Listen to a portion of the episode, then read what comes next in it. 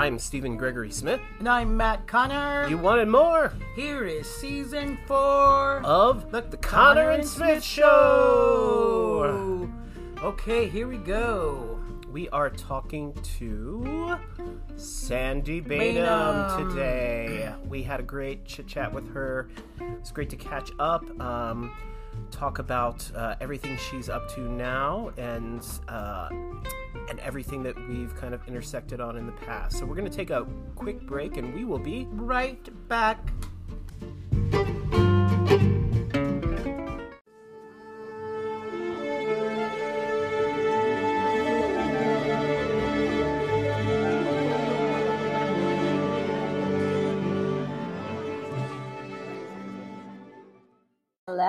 Can you hear me? I can hear you. Can you hear me? I hear you perfectly, like you're sitting across the room from me. Oh, hi, Sandy. How are you? Hi, sweetie. Happy New Year. How are you? I'm great. Happy New Year to you. I'm sitting here with my husband and co-host Matt Connor. Hey, hey, hey, hey. Hey, sweet baby boy.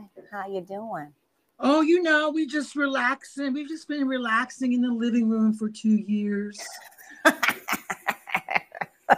We've Aren't you tired? to. Of, aren't you tired of relaxing in the goddamn living room for two years? We're just. We've just. We've been watching the TV for two years. Well, at least you have two cute puppies. we do have two cute puppies, and um, you know what? Honestly, and I know you know this as well, but um, you know, sometimes my puppies are my little therapists. Yes, of course. They They, bring us- listen. They don't even ask any tough questions. No, No, they bring us such joy, and if no one understands the joy of a pet or a dog, I don't want to be friends. I get it. I've got a puppy now, you know. Yeah, and i i have i have the best time observing dog behavior at the puppy park i think if the world could just be a puppy park we would all get along way better because they just they got something going there they figure it all out they associate with who they want to associate with in a nice way and they rebuff the ones in a nice way it's really understand. funny They understand when to take the lead and when to follow. Kind of like being a Exactly. good chor- It's, like being in the chorus. It's Ex- well, unless you you don't want to be in the chorus, then it's and then it's not a good thing. no, no. Well, one thing that we have got to do tonight or this week is we have got to watch the finale of Just Like That, Mm. the Sex in the City, and then we have to watch the second thing of the Gilded Age. Mm. Did you like the Gilded Age? You know, it it was a little bit of a, you know, I we both loved um Downton. Yeah. So okay. So Um, so for me, it was kind of like having like your really favorite Italian restaurant, and they they make Mhm, they make it a, a certain way, and you're like, oh, okay, I'm I'm going for the cheese mhm, stromboli, and then you go to Mhm. another restaurant, you're like, mhm. wait, um, I gotta I gotta try that again. I didn't dislike it, but I was so used to Yeah. Downton. Yeah. Downton and the um Yeah. The dryness, of course, of all that. Anyway, but so the performances were all really good. Yeah, the actors. I love The, all the, the, writing using- was a little less up to. I just, it just, yeah, maybe it's the same thing you're having. I'm having, I'm having a Stromboli problem, but I need a I need a, a palate cleanse and pretend like I don't know what I'm doing. and Yes, go, I guess oh, I guess that's right. That's probably a good way to put it. I mean, the costumes were fabulous. The set was fabulous. The It- actors are fabulous. You know, I was Beautiful. just- I was just like, okay, I, I know the story and it doesn't quite feel as authentic, maybe, even though I'm sure it was authentic to the aristocracy and the nouveau riche of, of that era in the US. But it just, I just, you know, it felt so natural. oh, wasn't that wasn't there a black Downton Abbey. I think it was a black and white dress that this, one of the women was wearing towards the, at one of the parties or something, and I was like, "Oh my god, look at that costume!" I know the dresses were amazing. Um, you and Steven have a. We're going to talk about lots of connections. We have lots of connections across the globe. You and Stephen have a huge connection. I think you both are from the same great state of Pennsylvania. Oh my God, we are both from the same great state of Pennsylvania and from small towns. Although Steven's from Stephen's from a large metropolis compared to my small town. We've discussed this, right, Stephen? Yes, yes. Uh, Connellsville versus Carmichael. How many kids in your graduating class? A lot. Really? I had 78. Oh my gosh, you're kidding. No, I'm from, you don't know, one thing you don't know about me, Matt, that I was the first runner up to the bituminous coal queen. Oh my And Connell, Connellsville always had a coal queen representative. Did, did, didn't you remember that? Oh, um, God, Stephen yeah. Gregory? Oh, I yeah. Mean, it, I mean, you plant, you, you laugh, Matt, but I took this very seriously from the time I was in kindergarten. I wanted to be the coal queen. And you, so your senior year, it's, it happens like the August, it's in August every year. And um, it's all of like the met the, the, the D- DC metro area, but it's like all of the schools from uh, Greene County, where I grew up. And are you in Fayette? Yeah. Yeah. Fayette County and Jefferson County and all the little counties around there send a representative from their high school senior uprising senior class, and um, you have to do a talent portion, and you have to wear a gown. We didn't have to do bathing suits, but um, yeah. And the year I wanted to be the coal queen, I worked really hard. I did the something from the sound of music and I did I sang and did a point number, ballet point number. And the girl from Uniontown won. I was pissed. Always a runner up, never a damn queen. Oh my God. Yeah. It's it's true. I remember um, on the school bus on the way to school, we would always pass by coal and coke ovens. You know. Yeah. Yeah. I mean, with coal country, you know? And um, and so somebody would say to me, What the hell's bituminous mean? And I'm like, Well, see, it's soft coal. It's different back there. Um, but yeah, we both grew up in was your dad in the mining business, Stephen? Um, I don't know. Well, he wasn't. Um, I think he may have thought about it briefly, but I, I don't. uh, He got into uh, working for Anchor Hocking for a little bit, the glass company, Oh yeah. hmm and did it. And then uh, he was fortunate enough to go over in Uniontown, and he worked there for a majority of his life. He worked in the freezers a lot, Oh um, wow. which was very hard on his body. Um, yeah. with arthritis and different issues but yeah um it's it's uh different kinds of lines of work there Yeah, yeah. All, all of my, all of my, like all of my uncles were in the coal mines. My both of my granddads were in the coal mines, and you know, most of the, probably, I think in my graduating class of seventy-eight kids, only fifteen of us went to college, and you know, the boys all went to the coal mines. You know, Yeah. they're they're all closed back there now, but it's just, that's the business. there's a, a fabulous old movie called the corn is green Oh, really? starring Bette Davis I'm going to write it down. The cor- How do you spell it? Just corn is like C R C O R N I C E. no no no the corn c-o-r-n Oh, corn. Corn. the Corn. green. is green Oh. and it's based on a play mhm. and it's set i believe in don't quote me on this but it's like set in ireland i want to say they also had some mines over there Yeah. and it was all about how the, the the youth the male youth like were just kind of marched right into the mines and their li- the, their lives were thrown away and she was a teacher and she was to to provide them education before they went into mines and you know and there was one student she fixated on that th- she thought he could get uh, have a better life than that oh, that's um, interesting. it's a fantastic movie based on a play. Um, I think there was a revival of the play done semi recently in the past Hmm. 20 to 30 years. But anyway, that, that just reminded me of that um, and a role that you should probably play. Well, thanks. I'm going to look that one up tonight. Lord knows I'm looking for a role to play. A beautiful story. beautiful story. Well, I would get it too, you know, growing Mhm. up in that world. Exactly. Um, so uh, we we yeah we both started in small towns in Pennsylvania. Um, what was so you didn't get the coal queen? You were So the she packed her bags and she went to Morgantown. Exactly.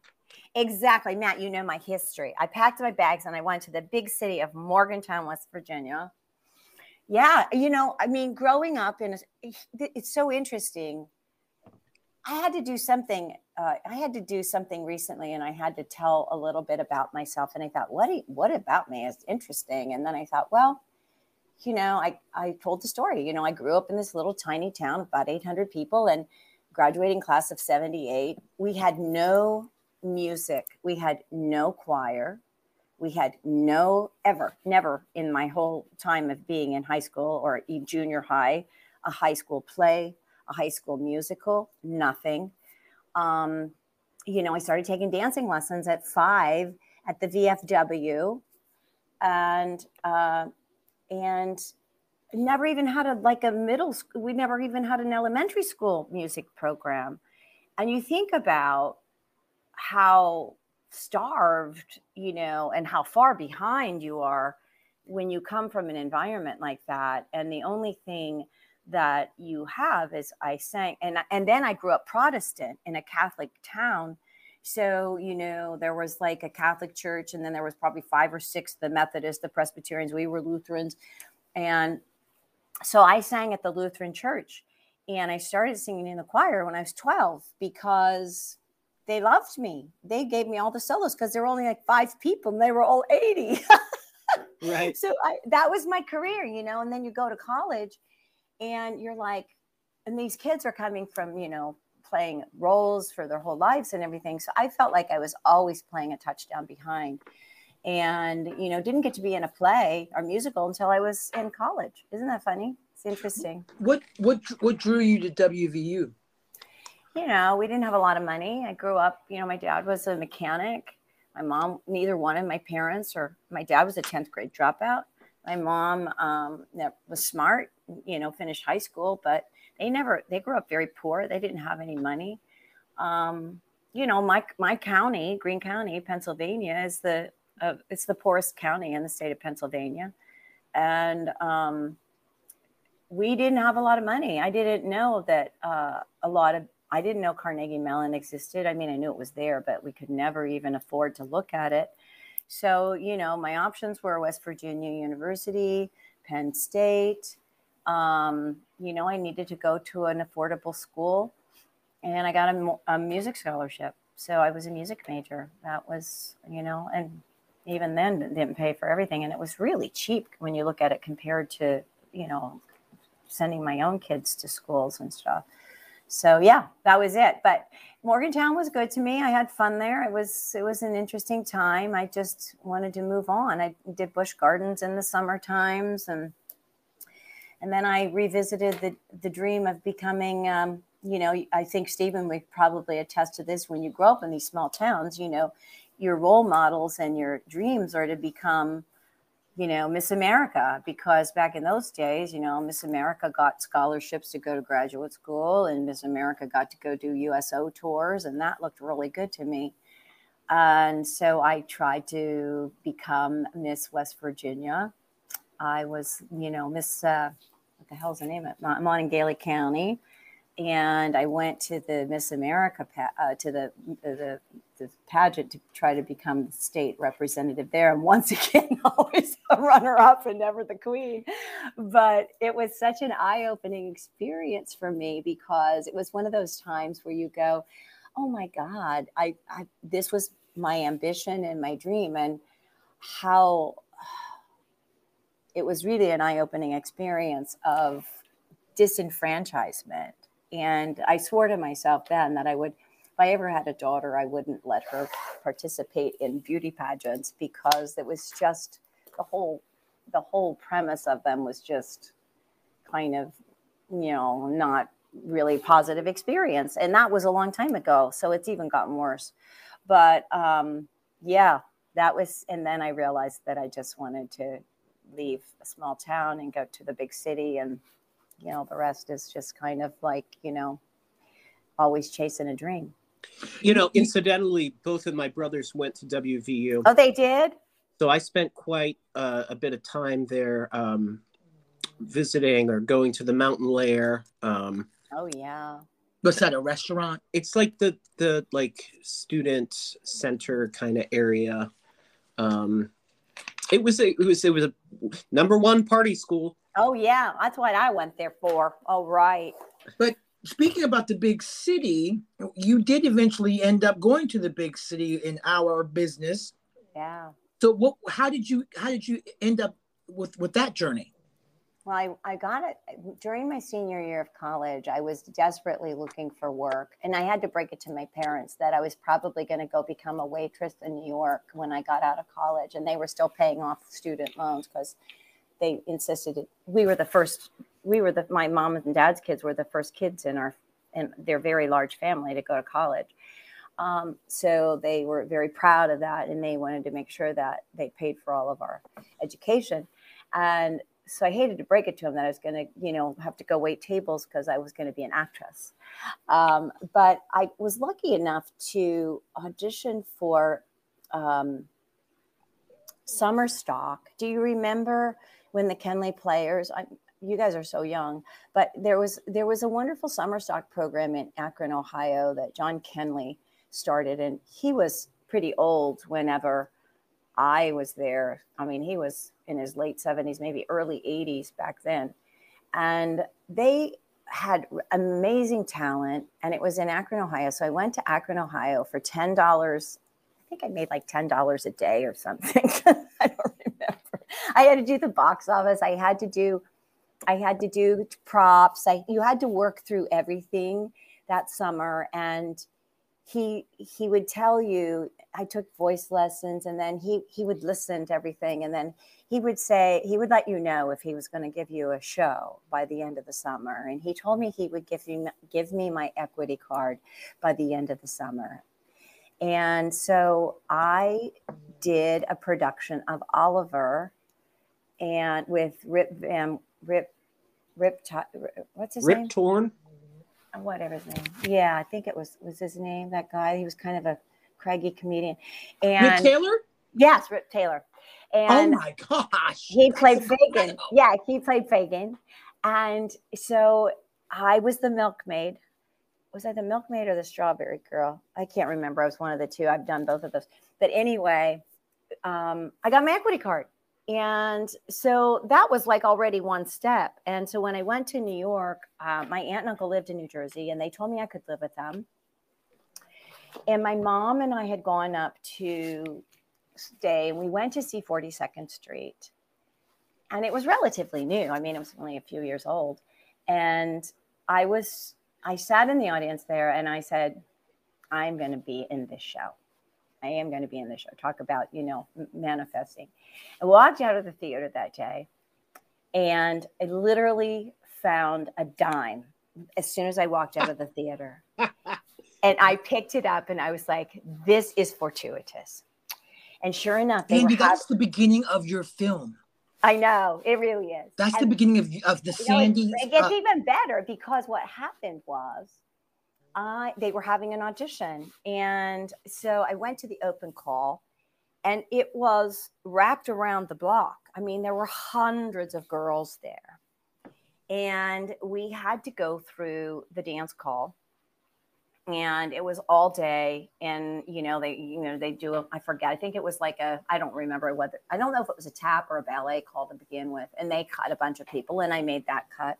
Had to come back the next day and got, got through that one and got called back the next day and I kept saying, "Oh, please, God, just let me sing. Just let me get to sing." And and and they took me to the next one, and I got cut, and I was despondent.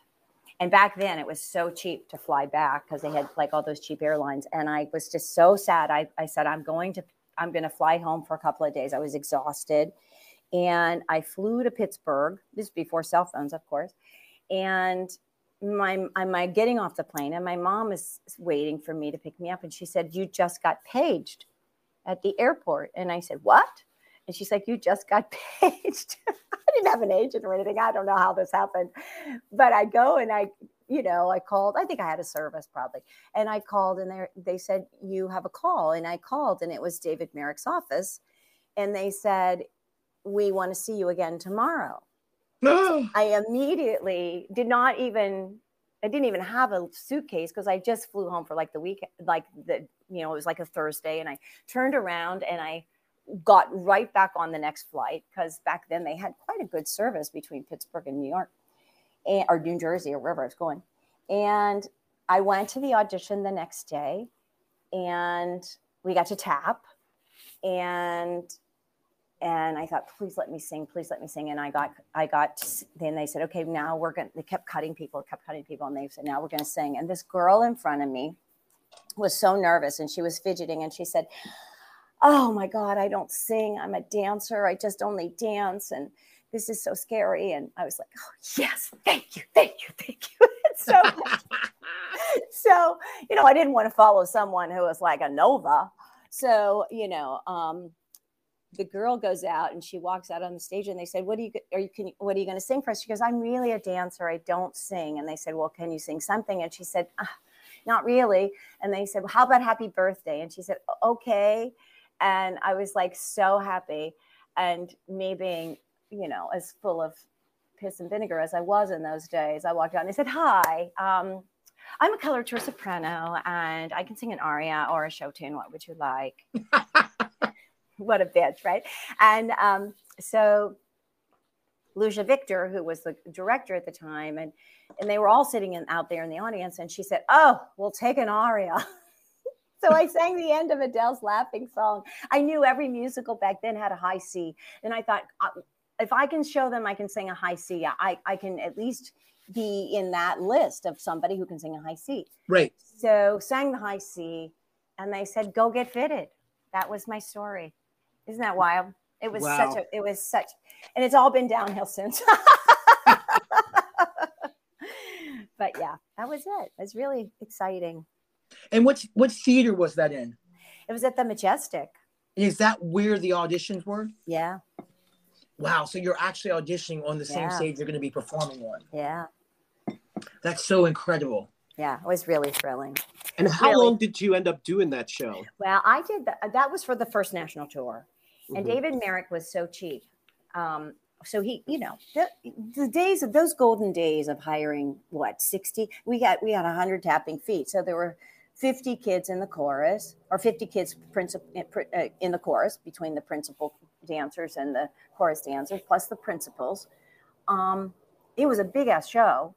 And so he had to pay all of us because we were all auditioning in New York. So he, instead of paying per diem for all that time, we were going to open in Chicago. So he moved all of us to Chicago and based our home base in Skokie, Illinois, no lie. And we all had to report there right before Thanksgiving. And we had a six week rehearsal and we opened on New Year's Eve at the Lyric Opera House in Chicago, a magnificent, magnificent theater. And there was so much, there was so much going on. It was such craziness with casting and people moving around. I got bumped up and to like one of the smaller little roles and the girl that was playing that got bumped down to like we switched places and it was like really weird and then the girl who was playing anytime annie and then i got the understudy for anytime annie and the girl who was cast as anytime annie david merrick was at our rehearsals and for some reason one day he decided he didn't like her. But he was married to Karen Prunczik, who originated the role on Broadway. And so she was there with him. And this other girl looked an awful lot like her. She's still my friend to this day, this other girl. And and I was the understudy. And he was like, he was kind of ruthless. And he fired her on Christmas Eve. We're opening in a week. And Karen Prunczik comes in and joins our company to open the company. It was it was it was mayhem. it was mayhem. And it was it was like one of those things that you think what is going on here and so you, everybody was scared to death that they might lose their job and you know these was this was the the 80s you know and people were scared so it was really really interesting it was it was it was life lessons um, on going from zero to 60. You know, I'm a small town country girl and come into this kind of action. I liked it, but it was really, really crazy, fun. Yeah, I was I was in it for oh Stephen's question. We were on tour. We- We left. We were in Chicago for like five months, and then we went to Las Vegas. We were one of the first shows to go to Vegas, and we crashed and burned there. So they and people were like coking out and stuff, and it was kind of crazy. And they closed us, and they fired a bunch of people. They reorganized. Three months later, we all got put on like hold for three months, and then we went back out. And I was out. I was in that show for like a total of over four years. Yeah. Wow. And and so after Karen like just opened the show, you just assumed the role. No, then they went. So then they somehow, I don't know what happened with the other girl. I don't know whether she got into a feud or how they legalized it, but she came to Vegas and I was still just the understudy. And then when we regrouped, Beth Leavel, fabulous Beth Leavel, Wow. came as as anytime Annie, and I was still the understudy. And so I didn't assume the role till Beth went to New York. And so when Beth left for New York, then I took over for the last year and a half or so of the role. Mhm. And then when Well- Beth left New York for a stint, that's when I went to the Broadway company and took Beth's shoes there. I wish Beth would just let me follow her wherever she goes. And when she's done, give me the role. what the hell? That's um that's a lot of years of heavy tapping. Yes, it was a lot of fun. I was in great shape back then. Gosh. Um You and Stevie met with uh, Patti LuPone. Yes, we did. I have to tell you this, Stephen. I remember sitting on stage watching you. I was I was really fascinated by you because you were like downstage left and I was sitting at a table. We were supposed to be at a party or something. And I just remember just being enchanted by your great listening skills and your active participation of you know downtime when we were like you know scenery. And i was i was i was transfixed. I was sitting there going god this guy is like so but i probably wasn't in the scene since i was watching you so much but i thought you were just so wonderful um, and uh, and i remember thinking god this guy's really really good. And then of course i saw your work thereafter and of course you are really really good. It's so it's so funny though because I we were walking the pups before the podcast and I I I had you know I was listening to things the you know different ways in which we intersected over the years because we always like to kind of bring those up but and I was like oh my god it was Regina Yep. I- gallop, gallop, gallop all around. Yeah. oh my god and I said I remember thinking who is this woman and she's like in an opera yet dancing well. I'm intrigued. She was like the unofficial dance captain. Um and and like i just remember going who is she? Like in a in a fantastic way of like how have i never run into this woman before in this town? Um but that was also where i met and you met um aaron driscoll. Yes.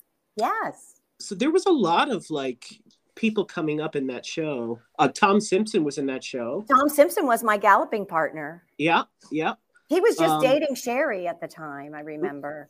yep. Um, but I remember just the experience of being in that room with Oh my Patti. Wasn't it something? It- I got to have a really interesting conversation with her. Um, I don't know how it happened. I was scared to death of her, of course, because she was, you know, who she was. Not that she, you know, just because she was a queen.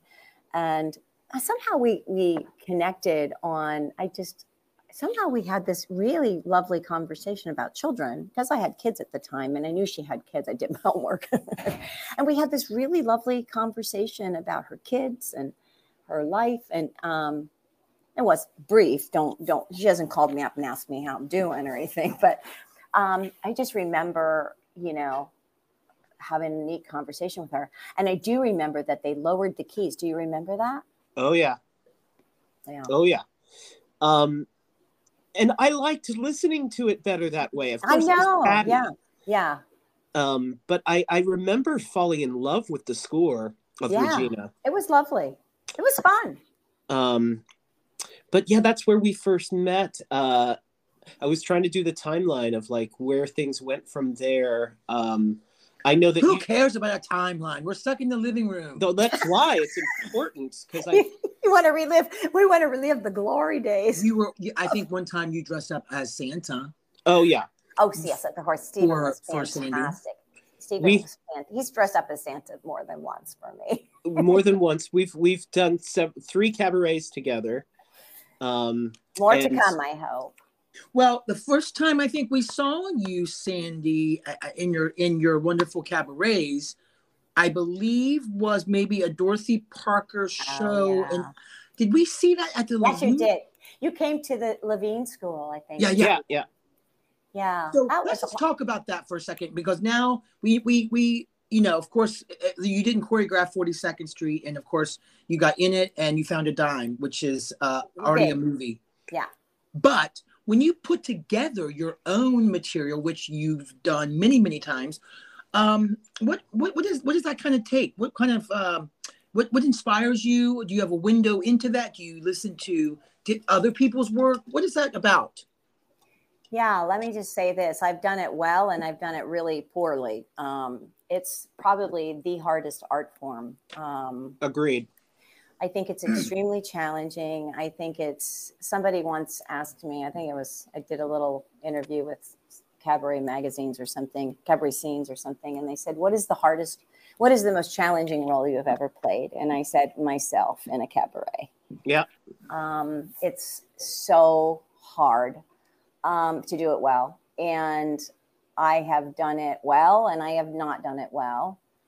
Um, I think, you know, the Dorothy Parker thing was more of an art form thing and it was an art piece that Lanny had taken a bunch of Dorothy Parker's poems and musicalized them with um, his own compo- compositions. And um, and so that took a lot of effort to come up with some kind of linking and patterning that could kind of tell a little bit of story about who she was and who she you know who her friends were at the algonquin. And it was centered around we centered it around that world. I think it was an intellectual piece. It was really challenging to do. And then the then the debate came with what do i do? Do i pretend i am dorothy parker? Because she had such a uh, an iconic voice. And she was so sardonic and so uh, smart. Um, and so it, it it was a tricky piece. Um, i remember i can't i think it might have been karma connected me with david friedman in new york and he was really helpful. I had him come and watch it and give me some guidance. And he was really really pivotal in helping me get it to a place that felt like it was something interesting. I subsequently you know knew that that show was going to be really difficult to book or do anywhere because i had people say it's really fun but it's really artsy. And you know if you don't know who dorothy parker is it's you're not going to get people out. Um, Yeah. so some of it was just like singing songs i like and with no rhyme or reason. And that was fun but didn't really mean anything and then the Gershwin thing was made sense because it was all Gershwin tunes, whether they were, you know, the lyricists or the composers or both, you know, or they were collaborating with others. That was just fun evening to do. So that was based on that and just great tunes. And then um, I stumbled, I think my best show is probably, and then the other couple of them were just the songs I did on my albums. But I think my best show that I've collaboratively really put a lot of energy into is my blonde show. And it kind of came about one day. I signed, I was feeling, you know, I was going off to the hairdresser and I was in a meeting and I signed off on an email, ev- ever blonde word, you know, instead of ever onward, ever blonde word. I'm exercising my right to remain and be a blonde. And I thought that's kind of a catchy, that's kind of a catchy phrase. That suits me. And I thought that could be an interesting show.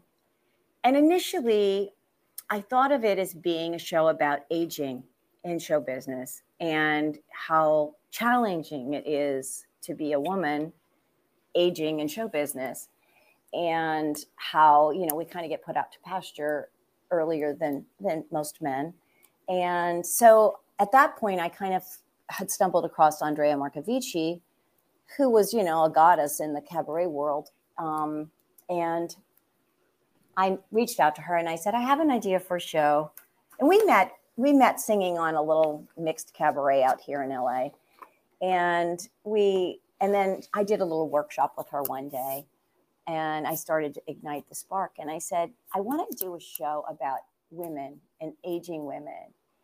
And she was like, I love the thought of it. I love the title. And she said, but it can't be about aging women because you you're aging well and you don't want to, you know, you don't want your audience pissed off at you. You want your audience to be with you. And she gave me some of the most interesting, helpful, guiding advice in in my performing career, especially in that in that genre.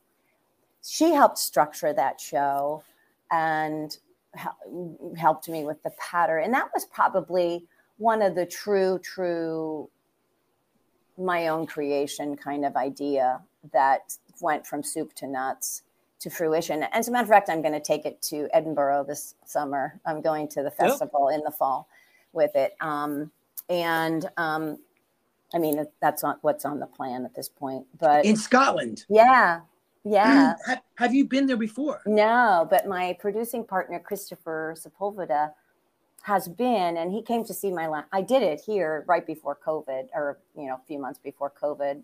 I did it here in North Hollywood, and and he came and he said, you know, I think your show would do really, really well in Edinburgh. It's the kind of thing the music things do really, really well there, and he said, Do you want to do it? And I said, Yeah, let's do it.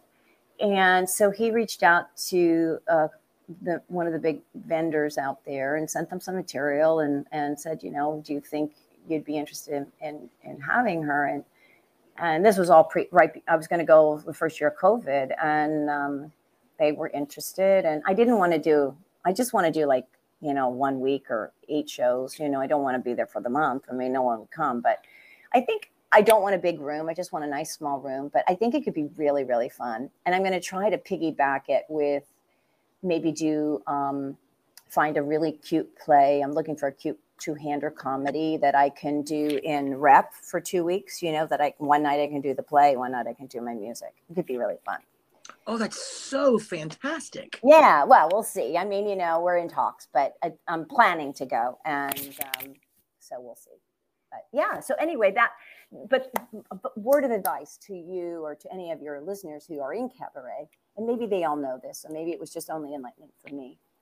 But I asked Andrea, I said, you know, how do you do it night after night when you feel like your audience is just like not with you or or they're losing interest or, or you or you start to get self-conscious because that's what happens to me and she said you cannot lose yourself in yourself because sometimes I can feel myself completely stepping out of my body, watching myself going, I'm totally tanking. I'm totally tanking.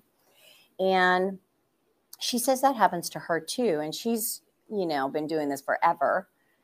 And she said, You know what I do when I start to feel that happening? She said, I look at somebody in the front rows, something about them, their person. She said, whether it's their glasses, their socks, the shoes they're wearing, the way they comb their hair. And she said, and I just really focus on that for a moment. And then as soon as my song is done, I say, I love those socks you've got on. Can you show everybody those socks? And immediately, she said, immediately, your audience is right there with you. They feel so connected. They feel so loved by you because you noticed something, some small detail. And I have used that trick over and over, and it works like a charm every time. Wow. Do yeah. you know what's funny is I have uh, the same kind of things have had. I've done very quirky shows, um, and I understand how I look and seem saying some of the crazy things that I say. So I just make it a conversation with the audience, and if right. I, if I feel that I they are not following me or whatever, I acknowledge the weirdness of what I'm discussing. Yeah. And and you know, let them in on the like I see how you're looking at me, ma'am. I understand how this sounds, you Yeah. know. And immediately they're back. Um Yeah, but I think you've always been such a natural at all of this. That's why you guys do constantly. I mean, I let me just say this.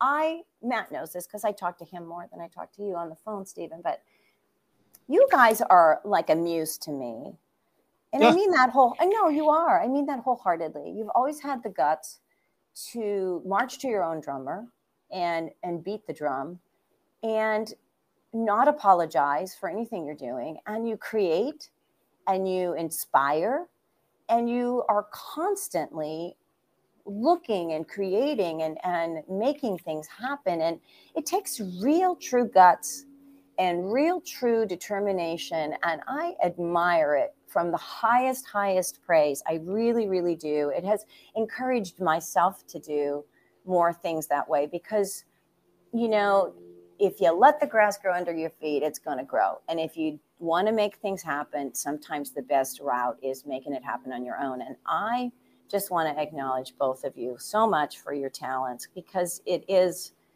it needs to be said, and you know it. And it, it's nice to hear it once in a while that people appreciate what you're doing. And I do, I honestly do. So, oh, thank you so much, Sandy. That's that means a lot to us. Um uh Well, and you you as well. You have been such an inspiration to us, and I think every I think I really do feel like we have performed together more than we have because we've been together in so many similar situations for for a very large chunk of our time. And me and Stephen kept talking about shows. We were like, I'm like, no, I think we we've got to have done more shows because we we would, but you know, we had lots of times where maybe you were in a show and I was at the piano. yeah, you were at the piano and I was at the piano watching Stephen on stage. Yeah.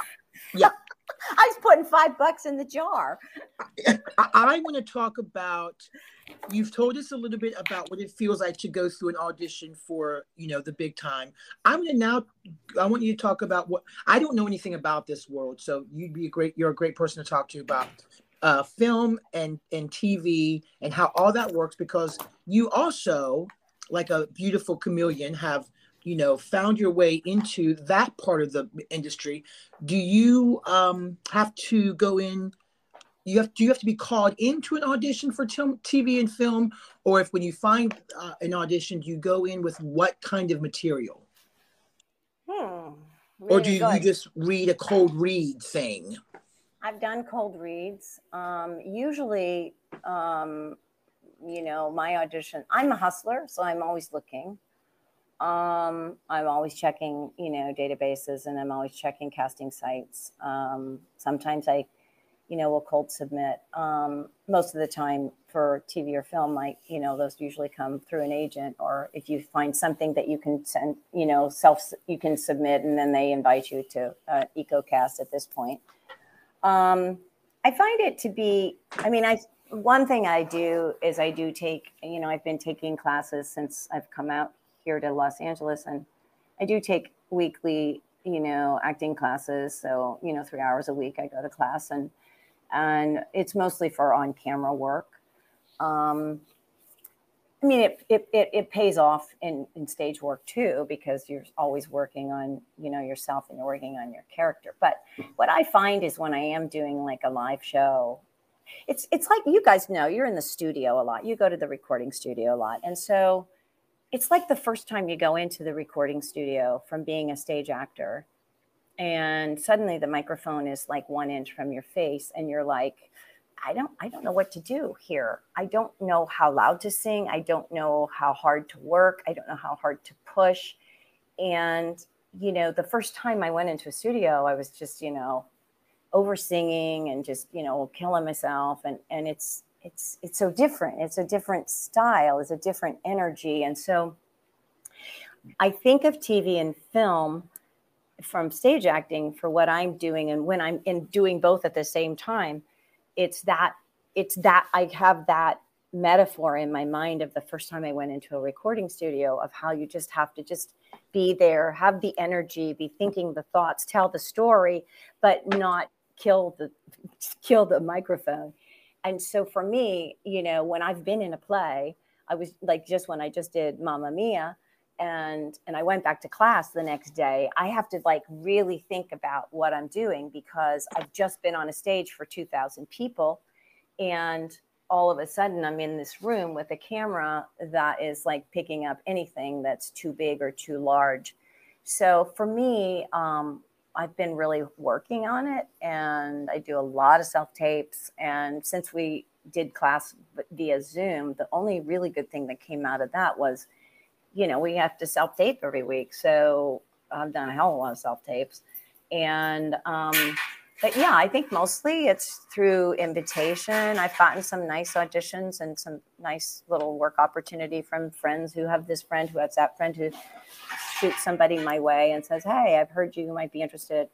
You know, at this point, so much of so many people are creating content and sure, a lot of it's low budget, but some of it's really, really good stuff. And yeah, I, and I, I feel like the content that was made – during the pandemic is, is really going to continue. Yeah. It's not going to go away. I mean, the amount of it. So I guess being in film and TV is really going to be like a, such a huge plus now because that's where everyone's headed.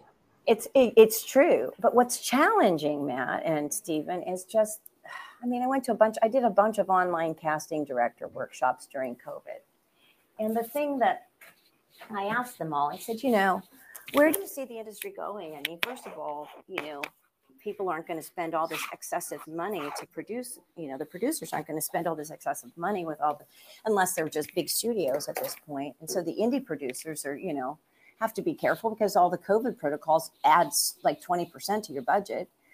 But here's the challenge. And I asked this point blank. I said, when you have Meryl Streep and Nicole Kidman and Laura Dern and you know all of these big i mean a listers a plus listers doing tv shows you know then it pushes the former a listers and b plus listers and this and the b minus listers to the guest starring roles and the co-starring roles and so the people like us and me who are like you know trying to find your way to being a guest star or getting a reoccurring something or anything you know, the pecking order has just gotten so complicated because all of those film stars are now big TV stars, you know? So I think it's really important to create content. I think it's really important to find a way to make your own art if you're passionate and some of it and get it into festivals and that's what I'm doing and I think you know, all you need are, is the right set of eyes on something, and maybe something will click, whether it's for other gigs or whether it's to help produce something else or be in something else or help collaborate with something. And, and it's not going to happen sitting in your living room, right? It's just not going to happen. Um, so. Or it is. Yeah, or it is. I mean, or it is like you guys. I mean, yeah, you guys are creating this from your living room, and it's it's fantastic, but well, you're I, more enterprising than me. We're also lucky because each one of our business partners is in the same. I mean, we are in the same house, so yeah. it makes it it's easy. True. It's true. Like, hey, pass me the butter, and do you think we should be doing this? Um. So, Sandy, what do you? Uh, now i don't want this to be weighted but like are you are you thinking about a, another album another cabaret are you working on a show right now besides scotland besides, besides well, scotland, scotland's yeah. big. i kind of wish i was a part of the band you know, well, you never know. You never know. You never know. You know that T-shirt that I'm not going to say. Oh, I'm sorry. I'm staff. I'm with. Um, I'm with. I'm with Sandy. I'm with. I'm with the artist. Sandy. I'm with yeah, Sandy. You know when you get there, Matt. First of all, you have to pay for the venue, so don't get too impressed. Second of all, you know you're basically they they invite you, but you're still paying. You have to. You know. You, you I forget how it works on the ticket sales. You got to sell tickets, and then you got to get out and hawk your show during the day. So I'm going to be like, you know, with my what's it called? Those things that you know, the placards on front and back. Come see me. Come see me. Well, what I'm going to uh, do is I'm going to go to Scotland and Yeah. I'm going to cause a big international scandal because I'm going to defect, Oh, good. and then the international press will be all over your show. Oh, good. I had a I had a cal- I had a more calm plan. Okay. what's the- I was gonna say we're both gonna come with you wherever blonde wear t-shirts that say staff on the back. We're gonna dye our hair blonde, blonde. and we're gonna do like street interview things with you and the the public in Scotland asking if they know who you are which of course they probably won't and then we'll have you ever seen Billy on the street Yes, I love Billy on the street. That's, we'll do that except we'll dye our hair blonde and Okay. You never run know, around boy. with you in Scotland You never know. You Oh, never know. oh my gosh! Well, let me let me just talk about this. I'm gonna just gonna be full. What, what is it? Um, Samantha, full frontal. What? Yeah, full frontal, Samantha full frontal. Yeah, I'm. Sam- you mean Sex in the City No, no, or no, Samantha Bee Yeah, Samantha Bee. Okay. I'm Yeah, gonna do Samantha full B. frontal right now Yeah. and come clean. You know, uh, we had a, um, a. I have a studio here in my house, which now does not look like a studio. I remember it. and I'll never forget. Uh, Matt Rowe at the time was the sound designer Yes. of Nevermore Records, and he said, "Oh, Matt, we've booked uh, Lenny and uh, Sandy to come and do some uh, lay down some stuff, and I can't be there." And I'm like, "I'm like, well, I don't, I can't do, I, I don't, I know nothing. I am." I am Sarah Jaffe, the developer of of this. I go out and look cute and raise money. And I'll never forget him saying, Oh, all you have to do is this, this is. I'm like, Oh my God, this is the worst idea ever. Yeah. And you guys came out and very graciously sat, you know, up in that daggone damn studio. And we never, I don't think we ever laid anything down. oh, I don't remember. I think we did some. Oh, you know what? Matt, I think Matt scooted over here from Signature. You know, he signature took priority over your Nevermore records at the time. Yeah. You know, better better um, salary there. Oh, I'll never forget just being like humiliated because it was like, oh my God, what are we doing? Um, Yes. so- Well, so what so what are we up to now that we can like plug? Well, where can we find you? sure. Yeah. I just I I just did. I have a. I've always had some ball spinning for the last two years, all through COVID. I have. I've started. A, I started a production company. Um, about three and a half years ago called Three Gems Productions, and I'm getting a new website set up for that. Um, I haven't produced much. Uh, I did produce a short film. It's just you know the little witch film, which is the Friendly Neighborhood Coven, love it and and then I produced um, this. I met my part, new partner Christopher Sepulveda a couple of years ago. We did a play. We did a Bekah Brunstetter play here in Los Angeles called "Be a Good Little Widow," and Christopher and I worked so well together. Um, and so what I my production company I started, um, and so Christopher and I worked so well together. We decided to just kind of continue on an ad hoc basis, and we're finding projects and working to do things and we decided that you know I, I want to do mission driven work, uh, mission driven art that features strong female characters and try to hire as many women and um, the underserved communities as possible, and tell meaningful stories about underserved and or social issues as, as possible. I mean, if a good comedy comes along, I'm not going to pass it up. Um, and so we have two plays in development. Uh, one I've been a part of since the first reading. One I found and I'm interested in doing and being in, of course. Um, and I've also optioned another play that I'm having adapted into a feature film. I hope to film it. Well, we're I, we're in. I'm in the midst of it all now, just trying to get the right screenwriter. Um, the playwright wanted it first out on uh, on a draft, but she did a lovely uh, rendition of it. But I'm going to see if, if there's something else out there that can make the story a little bit more what I want it to be. And um, I'm very excited about it. I think it's a, I think it has terrific legs. And so that's my big focus right now. Um, I also just shot a really fun short film with my friend Steve Blackwood up in Boston, who I did the short comedy Stuck with. Steve is a former Days of Our Lives TV, you know, soap opera idol, and he's a terrific writer. He um, he wrote this other piece that we shot late fall in Boston, and um, it's a film noir uh, period piece, and it's really cool. I'm really impressed with how well it turned out, and I'm really proud of it. And um, it's a drama and it's intense. And um, it's like a 20 21 minute piece. Charlie barnett scored it for us. It's got this really sexy jazzy blues kind of you know detective vibe. And that's come that's in post production right now. And then um, i also participated in a climate change festival recently um, from canada where 50 playwrights um, submitted 10 minute plays. And we produced one of those as a short film because you could do whatever you wanted with the material. But with COVID and restrictions, it's kind of hard to invite people to a club for a 10 minute play. So we did a, um, we shot it in my backyard here in LA.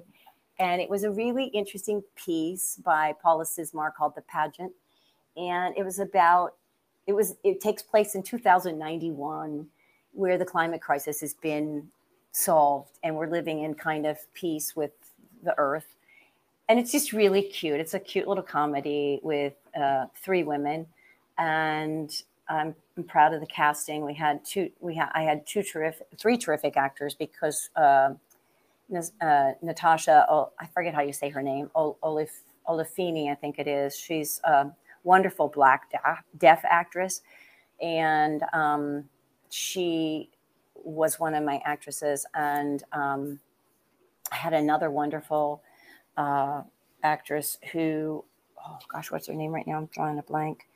And um, and then we had to have an interpreter on set, and it was just really really fun. And so we just did that festival, and then we had these three women playwrights talking about art and making art and the complications of telling stories about some of these difficult issues and how it's hard to get producers to produce certain things because it's so dire and and it feels so futile that people you know are kind of shying away from doing it but i think it's like the most important thing we could be doing in making art right now is find a I mean, make it funny. I mean, you can talk about climate change and make it funny, but we all need to start thinking about it, right? Mm-hmm. I mean, I want my grandchildren to be alive on, on a green earth at some point. So anyway, that's that's what I'm working on and auditioning when I get an opportunity to, and I would love someone to pay me to do something. I I just thought of in listening to that um, description of the the things set in the future. I directed a play in college that was called the Million I think it's called Million Dollar Lunch. Huh. Or, or the five million dollar lunch, something like that. See, it's so long ago, I can't remember. But it was set in the future where food is such a scarcity that people just take pills to like get their daily income and unless and then there's this circle of women who are like in this club where they have like they're they're pretty wealthy and they get a guy to come in and um he has a briefcase and you know they get to choose their million dollar lunch and it's like a pea or it's like you know one french fry or something like that that's ridiculous uh, and it's hysterical. And it just made me think of that. I've totally forgotten about it but oh um, oh my gosh that sounds lovely. That sounds really funny yeah i i wish i could remember the playwright. A quick google would probably turn it up but um if you find it send it to me. I'll write it down right now so i can look it up. Um, that sounds really funny. Well sandy we love you. We love t- catching up with you. Oh, uh, gosh. Thanks I always, for having me. I know you talk to Maddie a little more than I get to talk to you, but I always We're get the close. I always get the skinny from him afterwards and ask how you are. So, yeah. are um, you enjoying your new world out there in the in the in the real world and i mean you're still getting your art fixed through all you guys are doing and creating yourselves. Are you enjoying your other work? Yeah i i am. Um it's it's it's just creating on a different level. It's yeah. interesting because i feel like um it, it was easy to transition to people who work in not and this is generalizations are never good but there's not a lot of creative thinkers in the mm. worlds that I deal in. So I, I, frequently feel like some kind of superstar just kind of mm-hmm. brainstorming things that to me are no brainers. Mm-hmm. Mhm. and and then people are like oh my god that's such a great idea well it's just creative thought and creative problem solving and thinking which we have to do constantly in a rehearsal room um, or developing a cabaret or writing a show or whatever we do so it's it's yes it's it's different but it's still creative so thank you for asking it's it's i'm enjoying it That's great. That's great. Well, I'm proud of you guys. Do you have a new musical? You write, you like turn them out like I like I bake a cake Well, we had written once a a- year. we had written a treatment of a new show, uh, kind of centered around the women of uh, that Jack the Ripper Yeah. killed. Yeah. So and that Uh, was going to be interpreted in dance, wasn't it? and that was going to be with Cinetic. That has kind of been put on a back burner for a variety of reasons uh, covid that we can just watch yeah. on the news. Yeah. Um, and I also think that theaters right now, I'm not, well, I'm, I'm saying I think, I know theaters right now are trying not to take too many hard uh, chances of unknown things Yeah. for fear that it, that it won't Yeah. sell. Yeah. Um, and then we did write a brand new Christmas show this year called uh, christmas Angel. Christmas Angel Oh. that'll run for five years at Creative Cauldron Oh. and they are going to produce my our version of the Legend of Sleepy Hollow this fall. Excellent. I'm so happy. Um, I think Nevermore Records is officially going to probably pack its bags and leave the earth. Well, it'll become soon again or evermore. Maybe, maybe, maybe, but it's time. It's time, as you know, it's time Yeah. to reinvent the black dress. Yes. And we all wore the black dress very well, but now Yes. we have to reinvent the black dress, and we will together. And you'll wear it well, whatever it is, And with you'll it- panache, I might add. but but me and Steve talking about this, you know not what this means. I guess everyone is, but you know we keep talking about like, oh my gosh, I guess everything is going to really be digital content, and you know, what does that mean for just our little living room? What what should we do? And I guess this podcast is kind of a part of that, but. So, a YouTube Yeah. channel as much as we do now, and you know different platforms. That's like how do you get yourself out there? I do have a TikTok account with the the Oh, good. I, I, I signed. Oh, there's a little show that I did that was uh, that they decided to um, really interesting piece. It's called The Mels, M E L S. I play an absolutely abominable, horrible person. Um, I'm in episode. Well, so you know, TikTok. What three minutes? Is that what they are? yeah. So I'm in episode four, part four. That's my debut. And then I'm in episode five, one, five, four, five, five. And I think I'm in the very last episode of six. And really, really interesting uh, content. It's um, it's it's written by all black women, all women, all women, all women cast, huge cast. I don't know how many people in this show. Um, she's trying to get it pitched as a show, and uh, myself and three guys are the are the um, are an evil family. But it's really, really an interesting show um, to empower young people of color, young women of color, and um, I I hope something good comes of it. The, reading the the the hate comments about my character on TikTok are a little disturbing. But it's okay. I'm supposed to be. I feel like that means I did my job well. Yeah. But anyway, it's really funny. So anyway, yes, I'm on TikTok too, but I don't know what that means. I just have an account. Well, we we both have account. I Like it's it's um, it's gonna be well, it already is like a huge deal, but I think it's going to be a lot more influential in our industry than we even imagine. Um, it's it's crazy how things have changed in such a short amount. Of I just time. thought it was. You thought guys are you guys are perfect for TikTok because you're so funny and zany. I I- mean, that's those are the best ones. Those cookie ones that are really clever and zany that just kind of like you go, oh my god! I saw one that was so funny.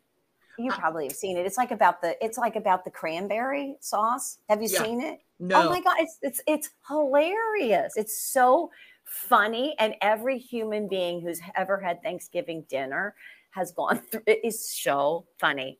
It's, so clever and so stupid, and you think, oh my god, that is the most stupid thing, and it is so well done and so hilarious that I had so many hits. Very funny. I Oh my think you're right. You guys should do it because you would be so good at it. I think I'm just going to dress up in a crazy outfit and Mhm. call myself misunderstood. There it is. and then I'll just talk You'll just about have a series. You'll have a whole series. I'll just talk about whatever it is I want to talk about. Um, all right, friend. Good friends. Thank you for having me and so so proud of you and thanks for always making art and and involving as many people in the community that you can. You're you're true generous spirits and I'm honored and thrilled to have you in my orbit and thank you for being my friends. I appreciate it. We love you right back, Sandy. Thank you so mm-hmm. Love much. Love you guys. Thanks so much. Bye. See ya.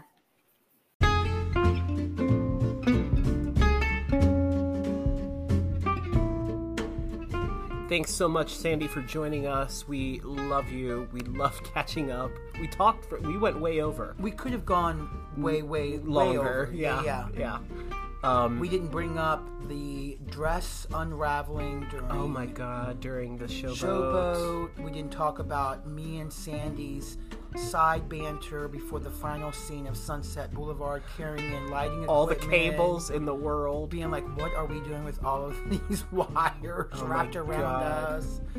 Yeah, Um, so much more. Um, but anyway, we love you, Sandy. Thanks so much for joining us.